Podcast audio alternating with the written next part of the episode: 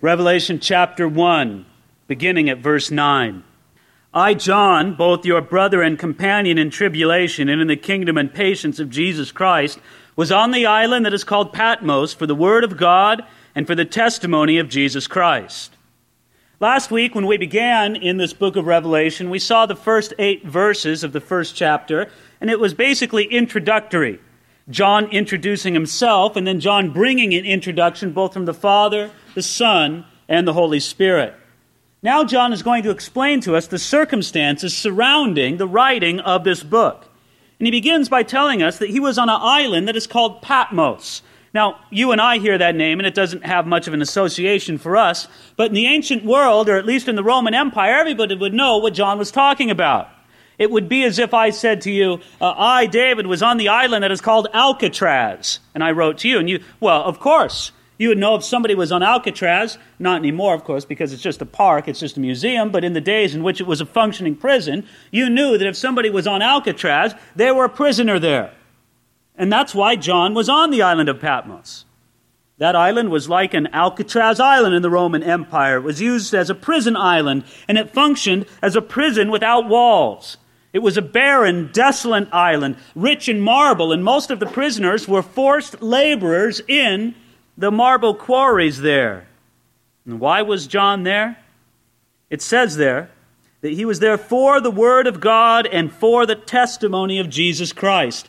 Now, the almost universal opinion of commentators, both ancient and modern, is to say that John was there for the purpose uh, that he was being persecuted it's vaguely possible that John was there as a missionary, that he deliberately went there to minister to the prisoners there and to bring the word of God, but that, that's not likely. It's more likely that the Roman government, in a time of persecution, focusing it against the leaders of the church, brought this last surviving apostle, an old man by now, perhaps in his 80s or 90s himself, and determined that we've got to do something to shut this guy up. Let's send him away to a barren, rocky, desolate island. If he wants to preach, let him preach to the marble quarries. If he wants to talk, he can't do much damage around a few prisoners. And John says, Oh, yeah? I'll take out a pen and I'll write what the Lord shows me to write. Isn't that marvelous? This whole book happened because the Roman government wanted to shut him up. You can't shut up the Word of God, can you? You can't lock it up. You can't imprison it. You can't put it in a desolate place. You can't exile the Word of God. It's going to go forth, and it went forth under John. And so he's commanded to write here, verse 10 I was in the Spirit on the Lord's day, and I heard behind me a loud voice as of a trumpet.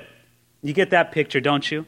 It's loud, it's clear, it calls you to attention. All of a sudden, John hears this loud voice, and he doesn't see the person yet. He sees it in the later chapters. At first, all he does is he hears a voice. Now, listen to the voice, listen to the words of it as it speaks in verse 11, saying, I am the Alpha and the Omega, the first and the last, and what you see, write in a book and send it to the seven churches which are in Asia to Ephesus, to Smyrna, to Pergamos, to Thyatira, to Sardis, to Philadelphia, and to Laodicea. John was in the Spirit on the Lord's day. It doesn't just mean that he was walking in the Spirit as opposed to walking in the flesh. You know, you have that contrast given to us in book like the book of Galatians that says you can walk in the Spirit or walk in the flesh, but that's not the sense of this at all.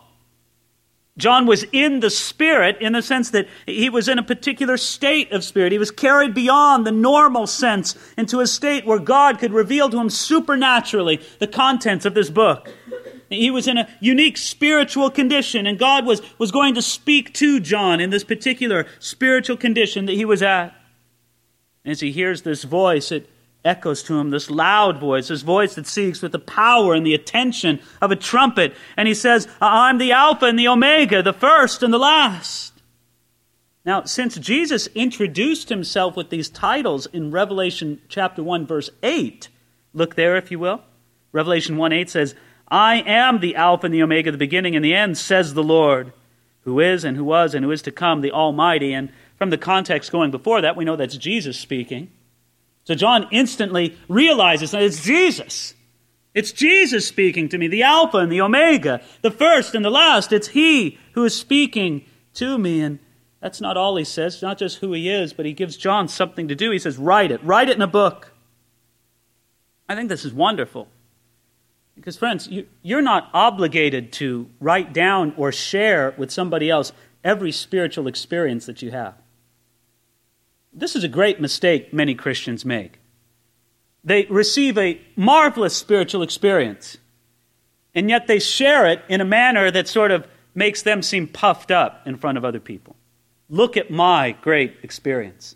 I come back, and I even used this example last week, but to me it's such a beautiful example of the Apostle Paul in the book of Second Corinthians where he speaks of this amazing heavenly experience that he had, where he was carried up into the very heaven where God lives and had this amazing vision of, of, unspeakable things, he says, that, that just the Lord showed him and ministered to him. Paul was so reluctant to share it that he didn't write anything about it for years and years. And then when he did, when he writes it almost out of compulsion in the book of Second Corinthians, he doesn't even directly say it was himself. He puts it in the third person as if it happened to somebody else. Today, the Christian bookstores, you could probably go down and find two dozen books on this guy's vision and this guy's vision and that guy's experience. And, and I think it's safe to say exactly what happened. Don't share it with anybody unless God tells you to. You've had an amazing, beautiful, powerful experience with the Lord. God bless you. It's wonderful. It's a gift from the Lord. Keep it to yourself. Unless God specifically tells you to share it with somebody else. I mean, what's it going to do? You share it with somebody else. First of all, it's going to make you seem so spiritual, right? Oh, yes. I'm the one who has the, the visions, I'm the one who has the experiences. The other thing it's going to do is it's going to make that other person feel like a second class citizen in the kingdom of God, isn't it? I guess God doesn't love me as much as they love he loves them. Look at all what he does for them. I'm not saying that there's never a place for sharing those. Of course there is. There is a place for John to share. But let's just say, let's err on the side of being reserved in this, right? We'll keep it to ourselves unless the Lord tells us different. And that's what he's telling John here. Look at here, verse 11. He says, What you see, write in a book and send it to the seven churches which are in Asia. Now, Asia here doesn't refer to China and, and Korea and Japan. It refers to the Roman province of Asia, sometimes called Asia Minor or Asia the Less. Meaning, you know, a, a portion of land that today we would call Turkey. And in that area of land, there's seven specific churches that John was instructed to write to. Now, what I think is fascinating about this is that these were not the only seven churches in, these, in this area. Right in the middle of this area, for example, is the church at the city of Colossae. Now, we have the letter to the Colossians. There was a thriving Christian community in Colossae. Yet, John wasn't told to write a letter to that city. In other words, of all the different churches that there were in this area, God picked seven to write to. Why? Well, the most immediate answer is that there were issues in those seven churches which needed speaking to. There's probably also some other reasons, some deeper reasons. Some people have pointed to the idea that these churches, if you were to lay them out on a map, you could see that they're arranged in a roughly circular pattern. And some people have suggested that, you know, you make the rounds. You go, you know, kind of in a direction around a clockwise direction and address each one. Some people suggest maybe they're, they're postal districts, you know, administrative centers, and so the word would go out through the region. But probably the best answer is that throughout the Bible, the number seven often represents completeness. Now, many people will say that the number seven is the number of God. Yes and no. The number of seven is often associated with divine things because God is a complete God. But if you're going to say that the number seven is the number of God, what are you going to do when we get to Revelation chapter 13 and chapter 12 when we see a beast rising up with seven heads? Those aren't God's heads on that beast. Actually, seven is a number of completeness, of fulfillment. Seven days in a week. The, the idea of, of, of being fulfilled, complete, finished. And so there's a sense in which by picking seven churches, God wants to emphasize the idea that He's speaking to the complete church to the whole church, to all the churches. One commentator writes, The churches of all time are comprehended in the seven. And I think that that's true. By the way, could I just raise kind of an interesting sidelight? I'll just throw this out, a little hand grenade I'll throw out there just to get some of you thinking along these lines. The Apostle Paul also wrote to seven churches. He wrote to the church of Rome, Corinth, Galatia, Ephesus, Colossae, Philippi, and Thessalonica. Paul wrote to seven churches, and so did John. Well, he was supposed to write, but before he begins writing, he is going to meet up with Jesus. Look at it here, verse 12. Then I turned to see the voice that spoke with me. And having turned, I saw seven golden lampstands. And in the midst of the seven lampstands, one like the Son of Man, clothed with a garment down to the feet, and girded about the chest with a golden band. Now, you can only imagine what went through John's mind as he turned. He heard this voice, and the voice was spectacular. The, the voice was uh, amazing in its texture and its clarity. We're going to see that in the following verses. The, the voice was mighty. I'm going to suggest to you that the voice John heard in heaven did not sound like the voice of Jesus as it sounded on earth.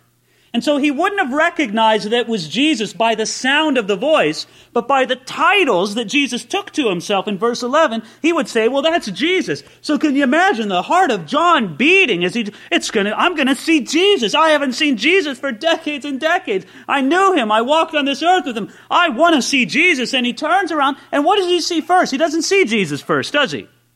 Look at it there in verse 12. He saw seven golden lampstands. That's kind of a letdown when you're expecting to see Jesus. You see seven golden lampstands. Now, these are not candlesticks, these are not menorahs. They are freestanding oil lampstands. The lamps are set on these lampstands. Now, I want you to notice something here. Verse 12 tells us that there were seven separate lampstands.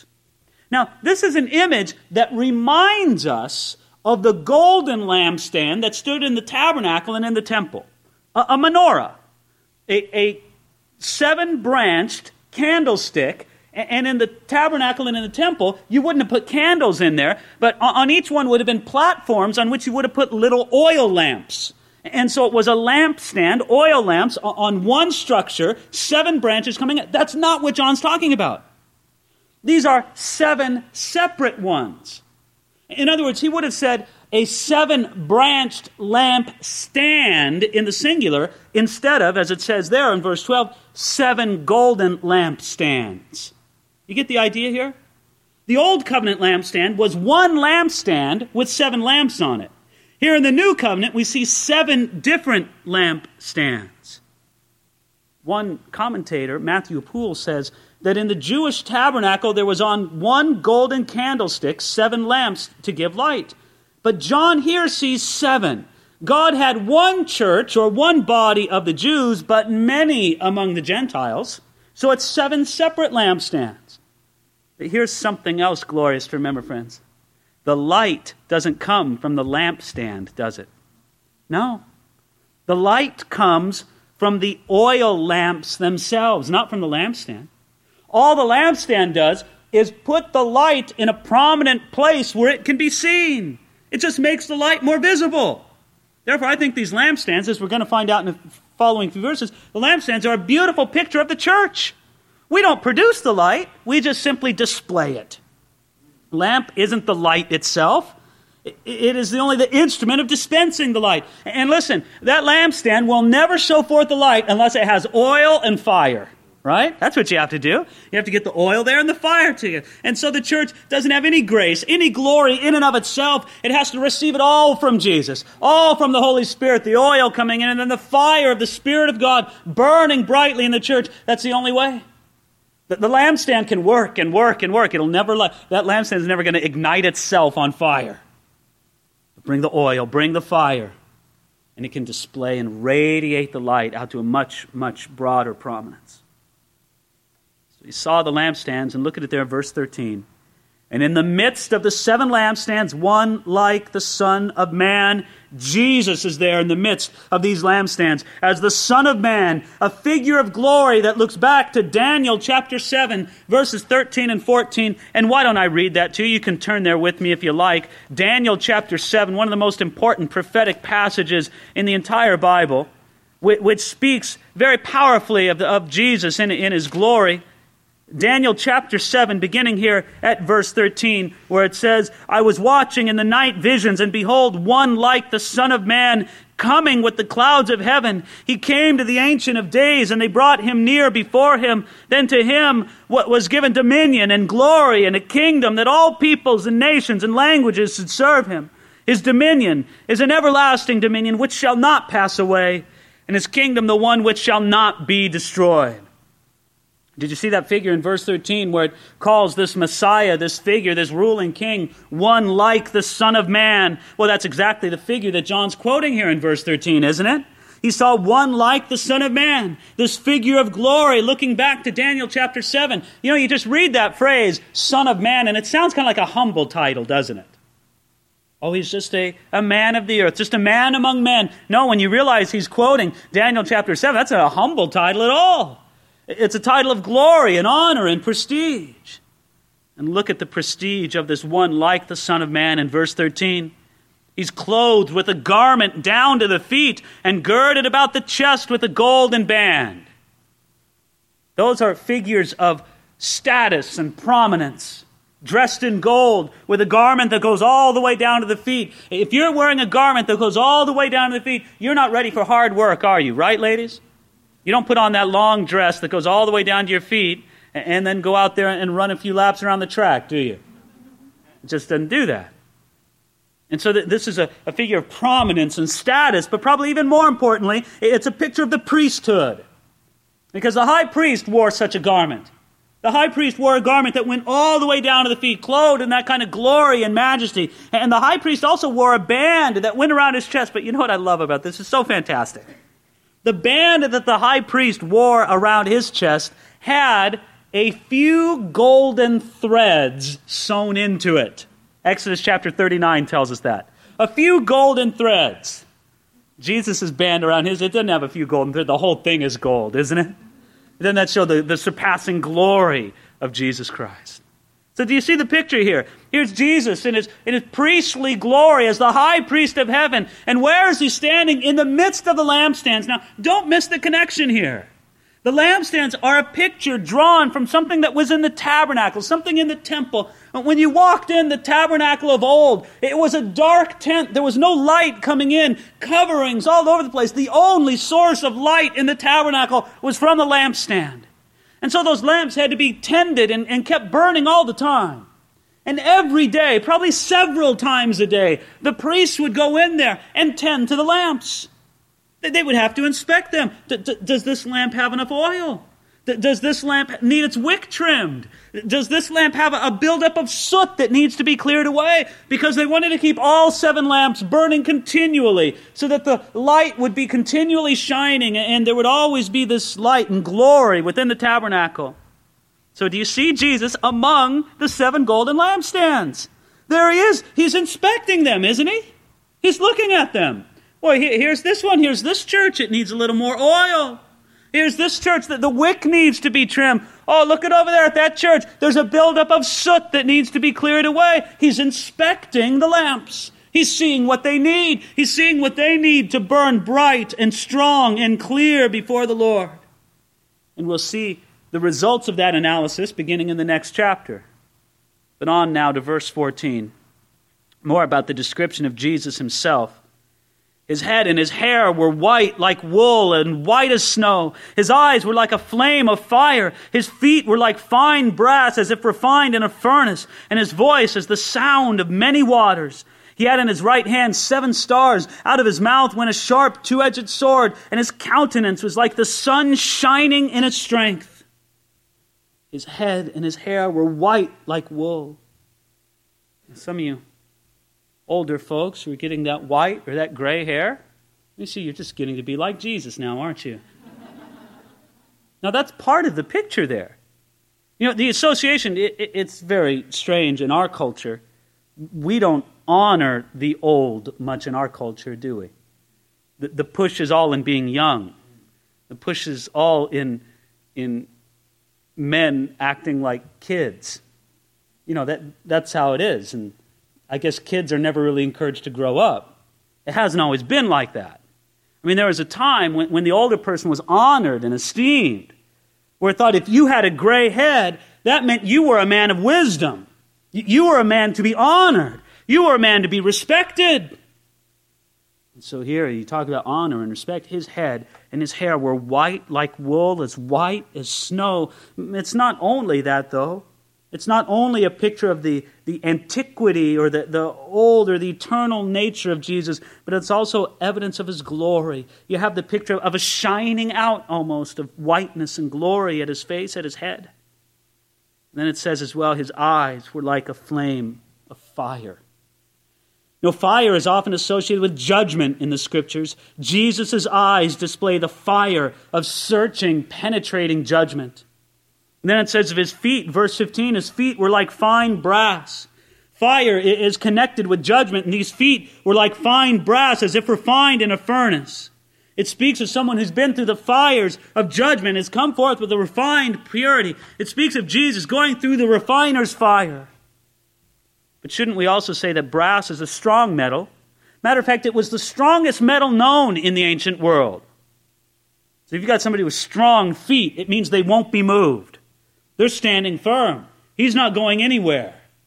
It's as if John were writing to a modern audience. He was saying he has uh, titanium feet. You know, nobody's pushing this one around. You cannot move him.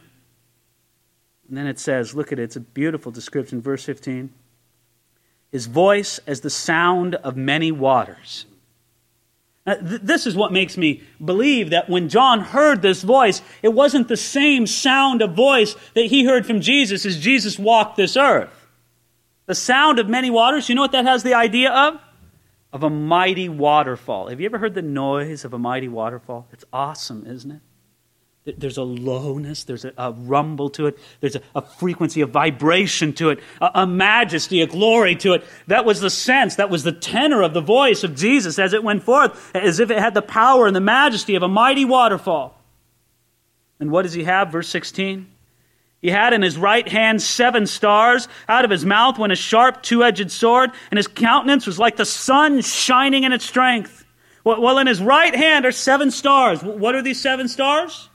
Well, wait on it. He'll tell us in a few minutes. It's a beautiful thing about the book of Revelation. Many of the signs, many of the symbols, it, it interprets them for us. So we'll just hold on and be patient. We'll get to it before the end of the chapter.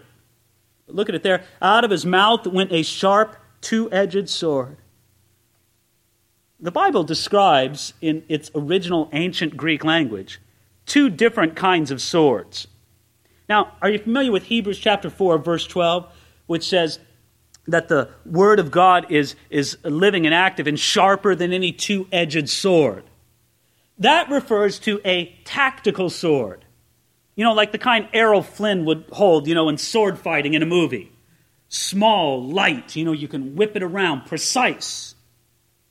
The, the different Greek word used here is, is very different. This refers to a heavy broadsword. This is the kind of sword that does some damage. This is the kind of sword that inflicts some serious hurt.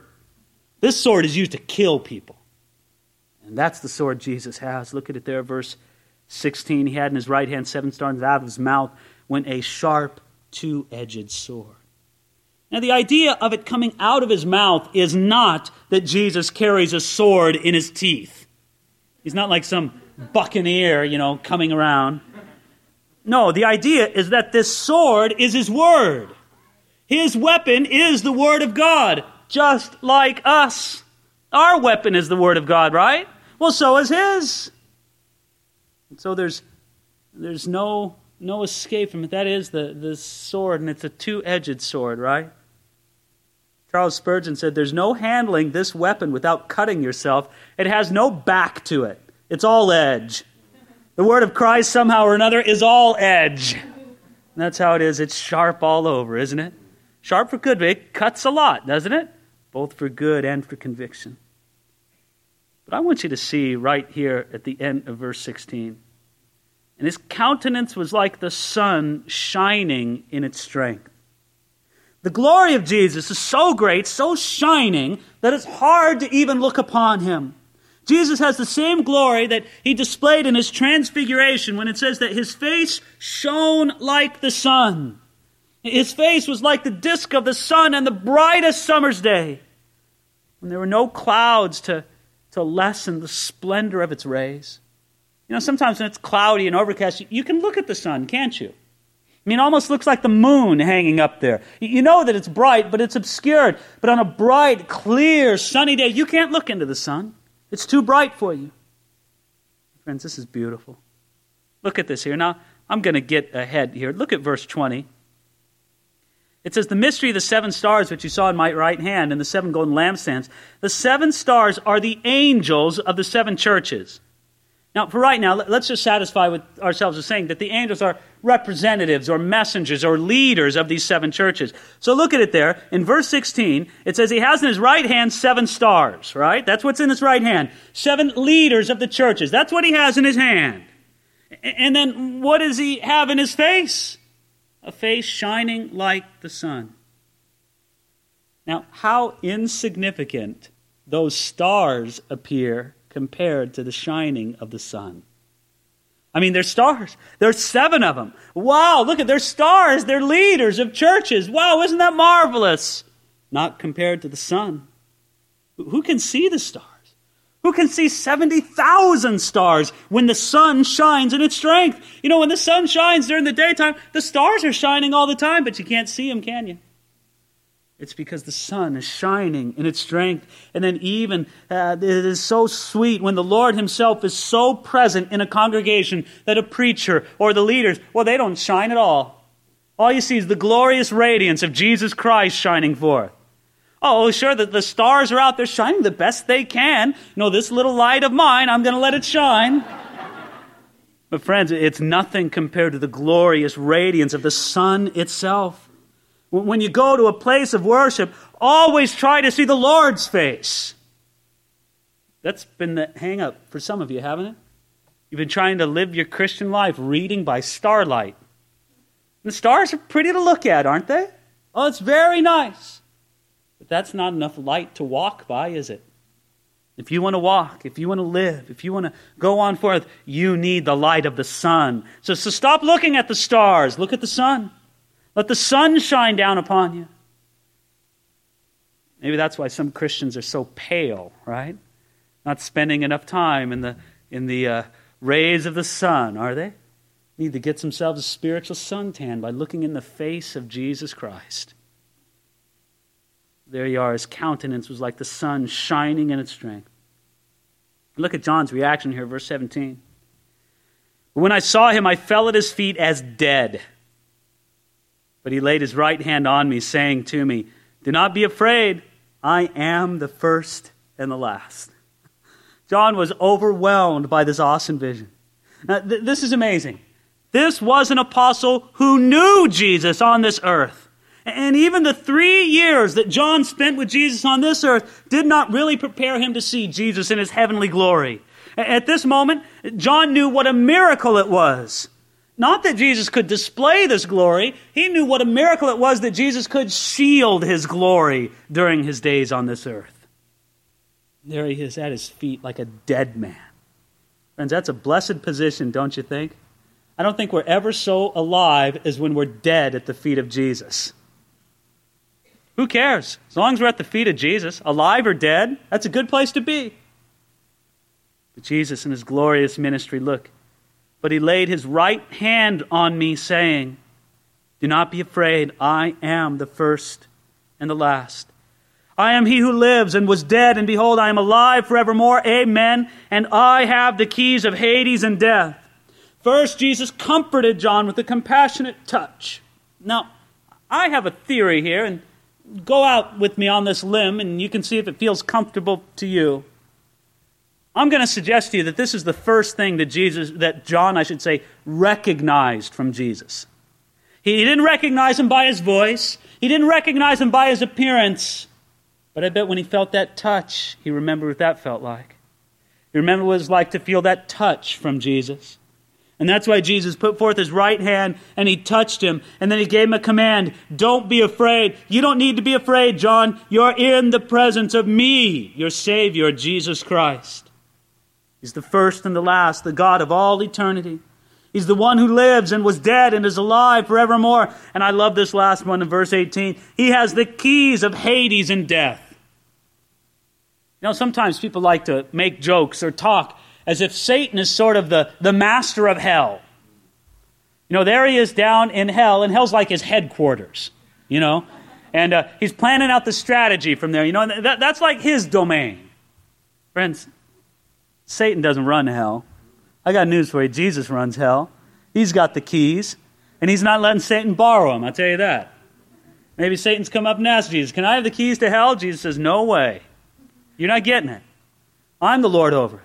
I'm the Lord over life and death.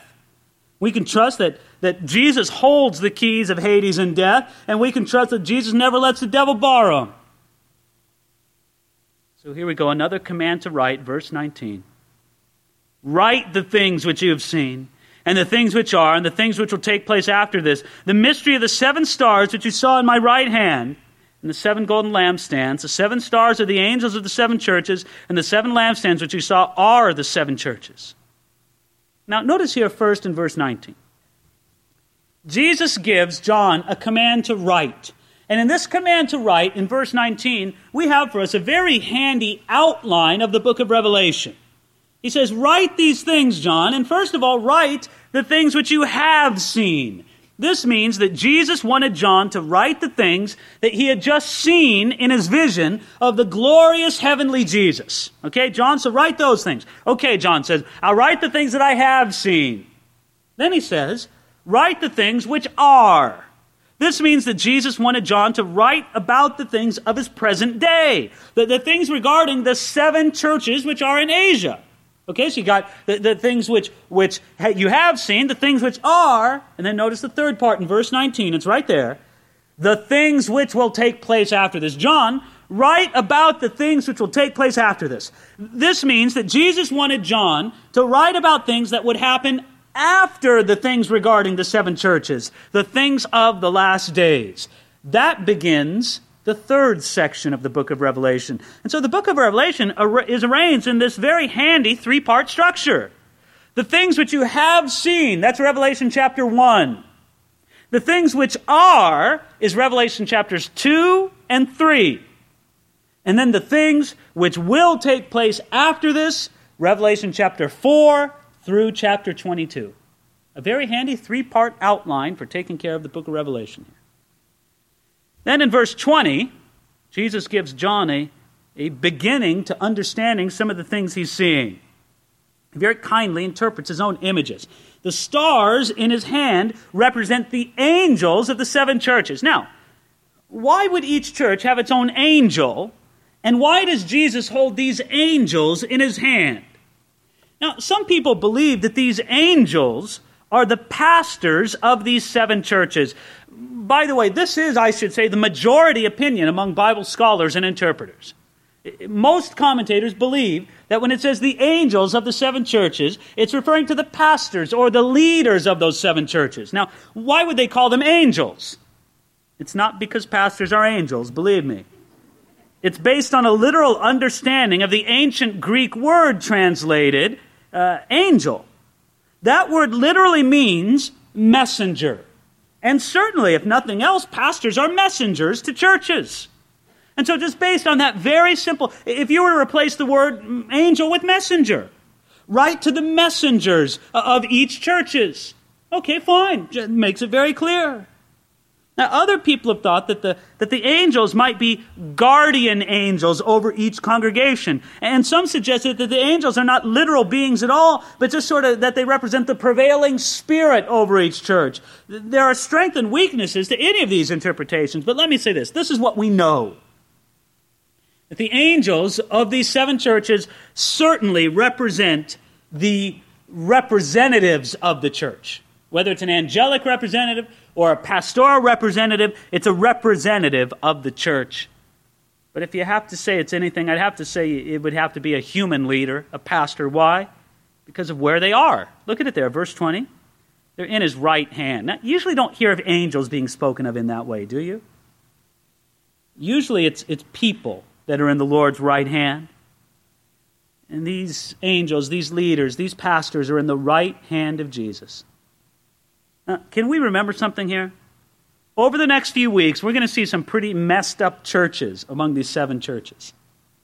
Even the problem churches are in his hand. Even the messed up ones. Maybe that's you tonight. Maybe you're messed up. You can still be in the hand of Jesus, right? You can still be there. Listen, I, I don't know if he's got the whole world in his hand, but he's got the, the leaders of the churches in his hands. He's got the churches themselves in his hands, doesn't he? Even the messed up ones. Your life, even if it's not where it should be tonight, the Lord can draw you closer. The Lord can draw you nearer to where you should be. And so the seven golden lampstands, the seven stars, the seven churches. Let's get into this letter to the first church. That's all we'll consider tonight the letter to the church of Ephesus, Revelation chapter 2, verses 1 through 7. Now, when we get into these letters to the seven churches, we should recognize that each one of these letters share a similar structure. They each of them have seven parts. Part one is an address to a particular congregation. Part two is an introduction of Jesus. Part three is a statement regarding the condition of the church. Part four is a verdict from Jesus regarding the condition of the church. Part five is a command from Jesus to the church. Part six is a general exhortation to all Christians. And then the final part, part seven, is a promise of reward.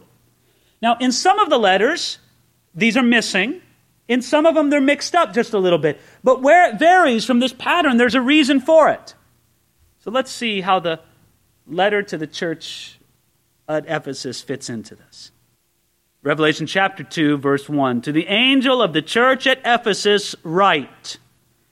Now, again, it's addressed to the angel of the church of Ephesus. And as discussed before, this angel is probably the pastor of the church at Ephesus, or perhaps an angelic being who's looking in at the workings of this church. But in some way, this angel represents this church. But I want you to notice something. As you read this letter, you're going to notice that this letter isn't so much written to the representative. Let's say it's the pastor. It isn't so much written to the pastor as it is to that whole church. In other words, he's not just talking to the pastor, he's speaking to the whole church. He's giving the pastor a message to give to the whole church. So, where is this church? It's in the city of Ephesus. Now, Ephesus was a famous city in the ancient world and it had an equally famous church. Any church where the Apostle Paul ministered for three years is a famous church. Any church where uh, Aquila and Priscilla and Apollos all ministered together, it was a famous church. Any church where Timothy, the, the, the right hand man to uh, Paul, ministered for many years, is a famous church. And by the way, any church where the Apostle John himself ministered at is a famous church. The city of Ephesus had a very famous church. City was large, it was strong, it was a center for uh, the immoral worship of the goddess Diana. It was a very important political and economic and religious center of the region. It's to this church that Jesus introduces himself in the second part of verse 1. And he says, These things says he. Now look at how Jesus introduces himself.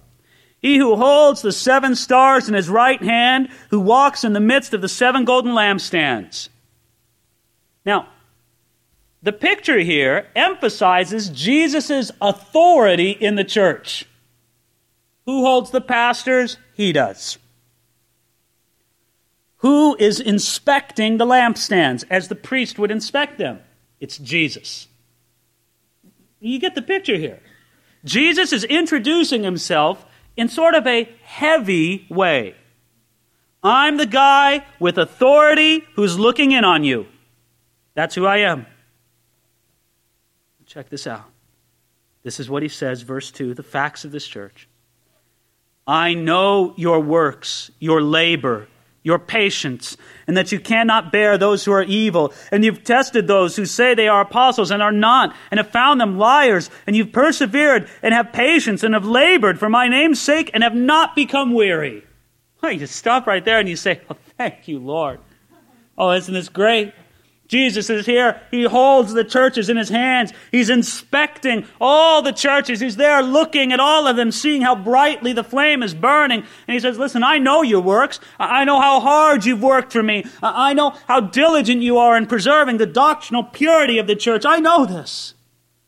Jesus knows what this church is doing right. They work hard for the Lord and they have a godly endurance. And then it says, You cannot bear those who are evil. Paul warned the Ephesian church before he ended his ministry at Ephesus and he warned them that savage wolves would come in after him. And so it appears that the uh, leaders of the church at Ephesus took this seriously. And they guarded the church against these attacks. He says, look at it there in, in verses 2 and 3. He says, You have tested those who say that they are apostles and are not, and you have found them liars. This is beautiful. You know, the, the, Ephesians just didn't take any guy coming along the pike who opened up the Bible and said, I'm teaching the Bible. Friends, do you understand that a man can stand behind a pulpit, open up the Bible, quote a few scriptures, and not be teaching the truth of the Bible? Sometimes a spell almost goes over the minds of Christians. A man gets behind the pulpit. Well, that must mean he's telling me the truth, right? He opens up the Bible. Well, that must mean he's telling the truth. And then he quotes some scriptures. Well, that must mean he's telling the truth. Not necessarily. You can twist the scriptures. You can take them out of context. Or how about this one, the famous preacher's technique of just using a, a, a, a verse of Scripture as a, as a springboard or as a starting block. And then you run off as far as you can from it and just say whatever you want to say. My friends, that's why it's so valuable to do exactly what we're doing right now. Let's just look at what the Scriptures say, let it explain itself to us. Now, the church today, like the Ephesian church then, must vigorously test those who claim to be messengers from God. Look at it here. It says in verse 2 You've tested those who say they're apostles and are not. Now, somebody comes and it, it claims some authority, tries to take some authority in the church, you should test them. The, the greater the evil, the more deceptive its cloak. So look out for those who speak well of themselves. Like what Spurgeon said about this commendation to the Ephesian church. He said, This was grand of them. It showed a backbone of truth. I wish some of the churches of this age had a little of this holy decision about them. For nowadays, if a man be clever, he may preach the vilest lie that was ever vomited from the mouth of hell, and it'll go down with some. Well, if it was that way in the days of Spurgeon, how much more in our own day?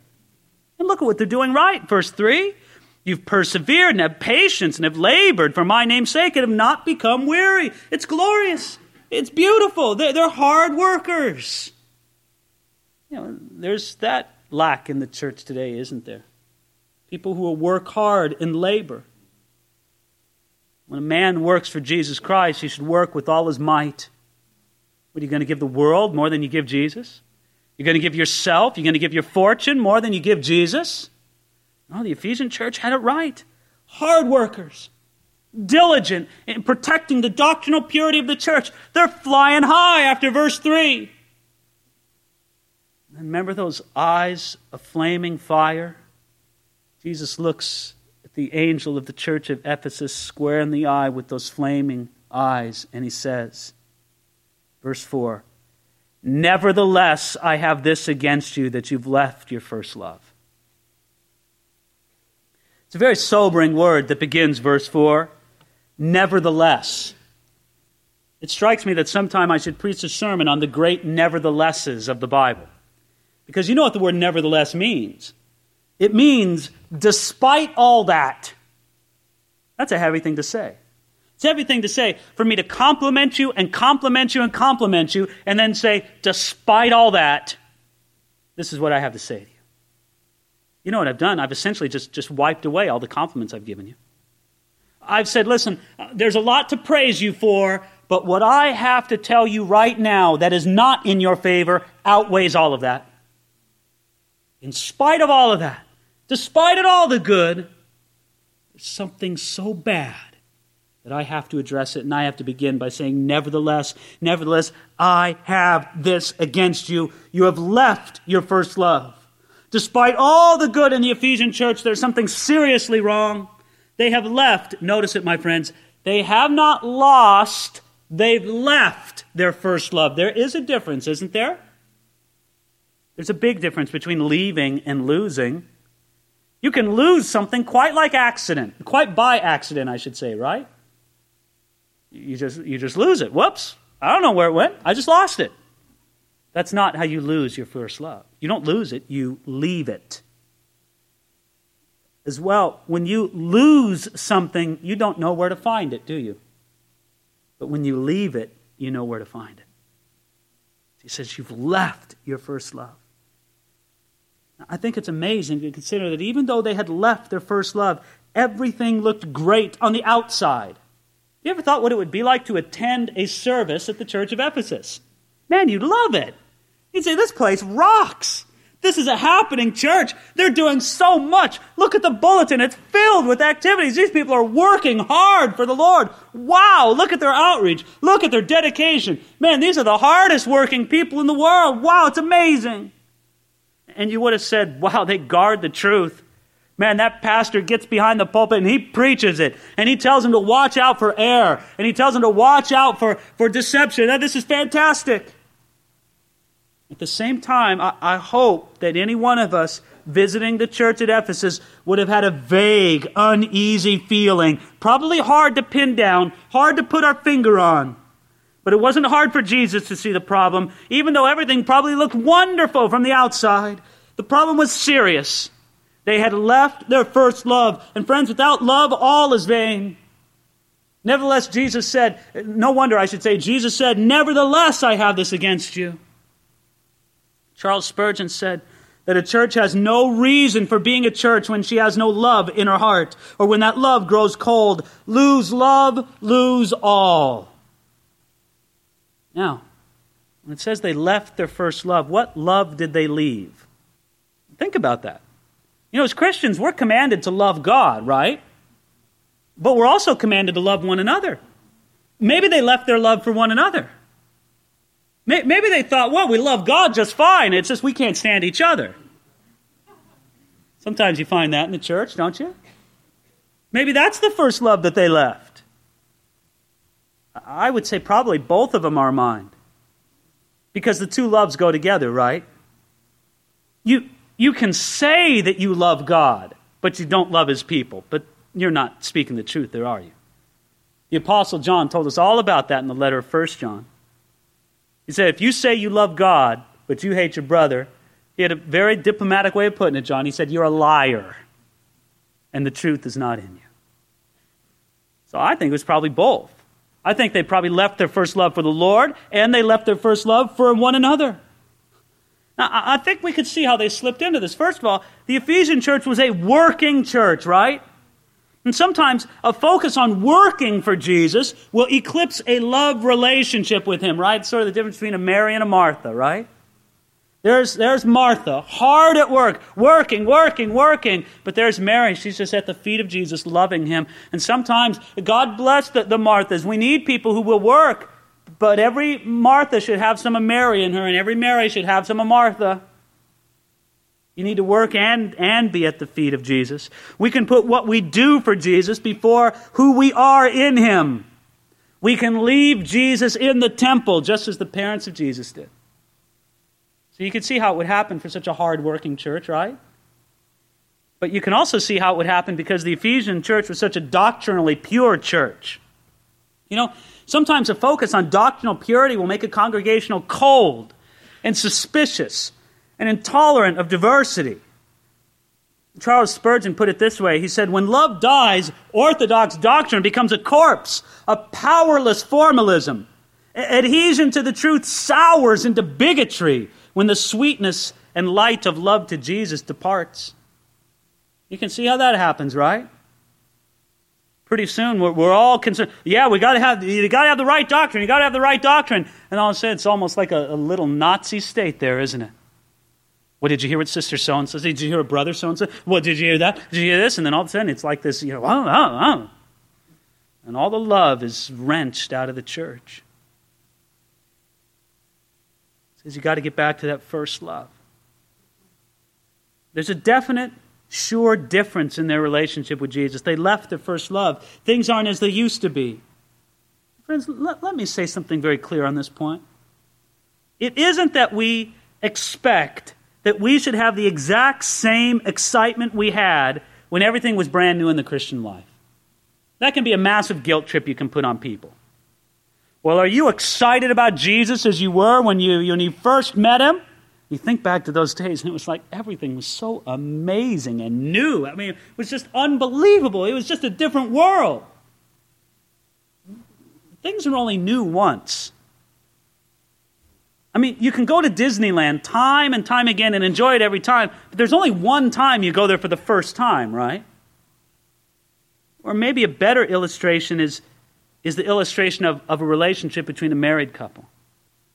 There's those heady days of the courtship where you're so in love and there's so much infatuation. It's just so beautiful. I mean, it's a wonderful, wonderful, it's almost like a mind expanding experience. It's just fantastic. Now, that changes over time. Hopefully, it doesn't change for the bad, but that love deepens. The experience changes, but it changes in a good way, in that it deepens. How many of you have looked at an elderly couple who have been married for decades and decades, and you know what? They're not like school kids. Don't kid yourself. But there's a deepness to their love that you covet.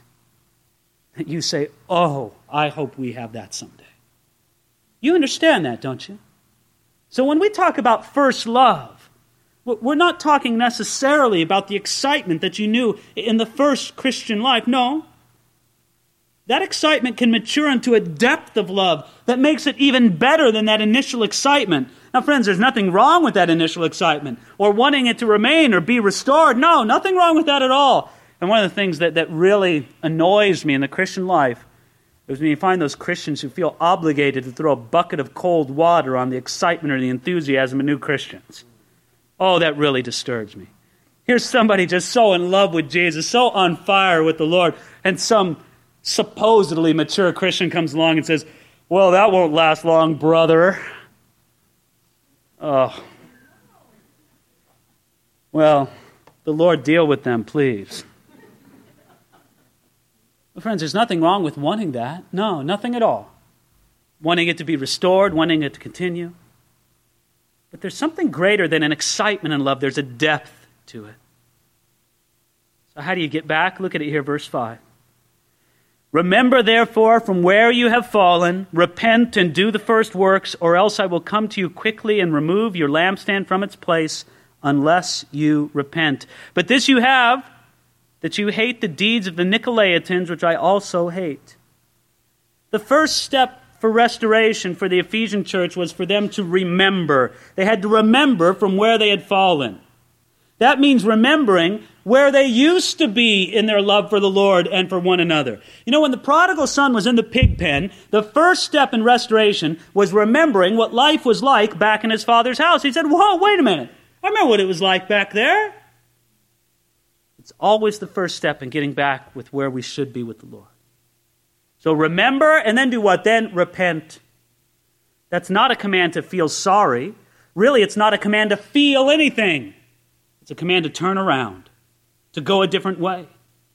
And what does it say? It says to do the first works. Did you see that there in verse 5? Isn't that beautiful? Well, what are the first works? Remember how you used to spend time in His Word? Remember how you used to pray? Remember the joy you used to have with getting together with other Christians? Remember how excited you were about telling other people about Jesus? I think Satan has done a masterful job in creating a sense of general dissatisfaction with these first works. Christians will run after almost every new strange method or program for uh, growth or stability.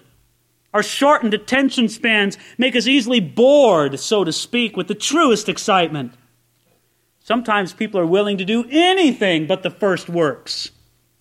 Oh, I'll read that book by that psychologist. Or, well, I'll go to this. I'll go to that. I'll go.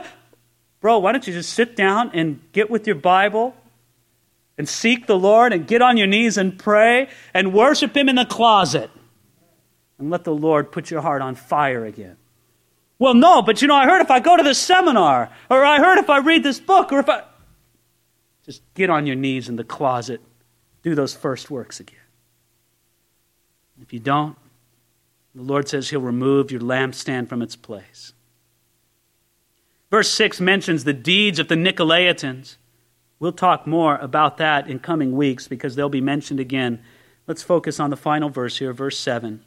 He who has an ear, let him hear which the Spirit says to the churches. Friends, is that you tonight? Do you have an ear? You probably have two. That means you should doubly listen to what the Holy Spirit says.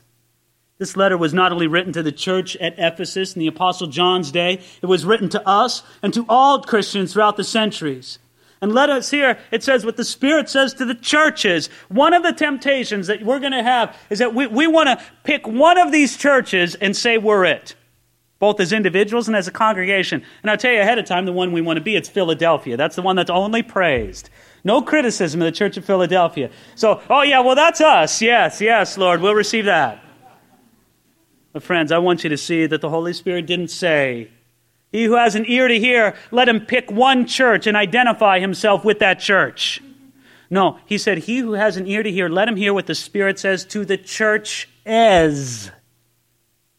Which means it doesn't matter where your life is tonight, the Holy Spirit has something to say to you through the church at Ephesus.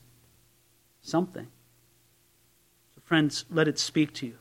Hear what the Holy Spirit would say. And look at the promise of reward. To him who overcomes, I will give to eat from the tree of life, which is in the midst of the paradise of God. To him who overcomes. You want to be an overcomer, don't you? We'll talk more about that in coming weeks. How to be an overcomer, what an overcomer does. But, friends, look at the payoff, look at the reward. You get to eat from the tree of life. That takes us back to Eden, doesn't it? It takes us back to where? To paradise. You know, originally the word paradise meant a garden of delight. Eventually, it came to mean the place where God lives. Where God lives, that's paradise. Draw close to Him. He's waiting for you. Let that first love burn. Remember, repent, do the first works.